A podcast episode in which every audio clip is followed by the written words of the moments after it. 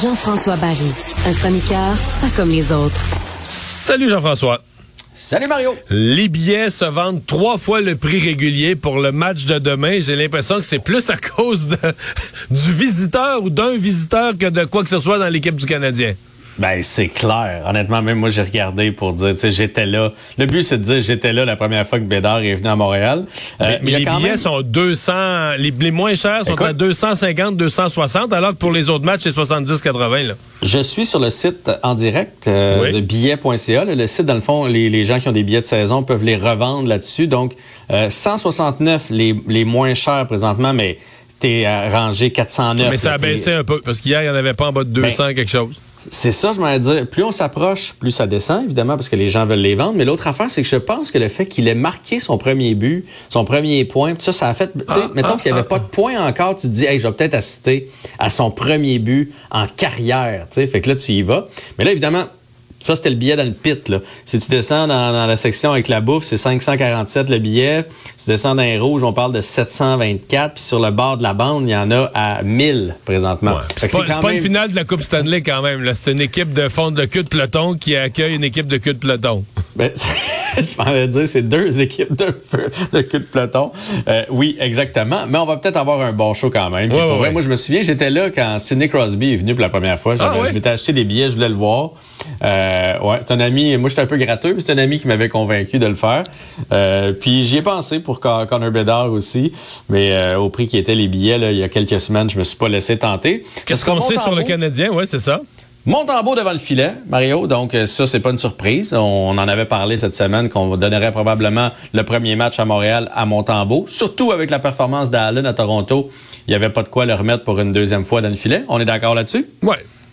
Oui, absolument. Oui, tout à fait.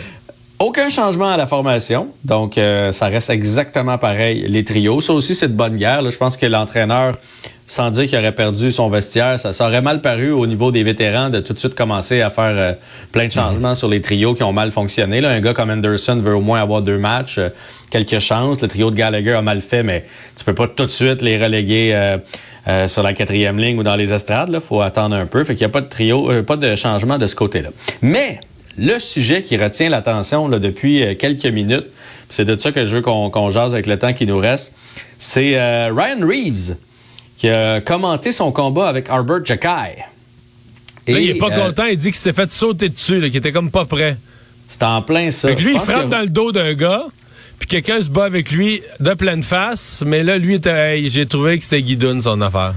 Ben, entre toi puis moi, ça sent le gars qui a revu la scène, puis qui a fait, ouais, Ouais, dans le fond, je l'ai perdu mon combat. là. J'ai tombé sur le dos dans le filet. oh, j'ai pas eu l'air brillant, là, parce que parce que moi, ça m'étonnait quand il est allé vers le banc des pénalités. Il a comme fait signe à la foule, comme quand il gagne son combat. Tu sais, je, je trouvais qu'il se la jouait un peu fort. Euh, fait que là, aujourd'hui, il s'est défendu. faut croire. C'est sûr qu'il y a, depuis des années, là, il y a son orgueil de gars le plus, euh, le plus tough de la ligue. Fait qu'il a sûrement pas aimé ça, voir cette séquence-là. Fait que ce qu'il a résumé en disant, s'il veut se battre, qu'il me demande pour me battre. Moi, me faire sauter dans le dos, j'aime pas ça. C'est vrai que, euh, tu sais, Albert Jackay est allé le chercher, était un peu de dos, il l'a retourné. Mais moi, j'ai même trouvé que Jackay avait attendu. Oui, il l'a laissé se, replacer. Il l'a laissé se replacer. Là, non, ça tient pas la route. Puis lui, il venait de fesser un gars là, direct dans le dos qui regardait pas, qui était à 6 pouces de la bande.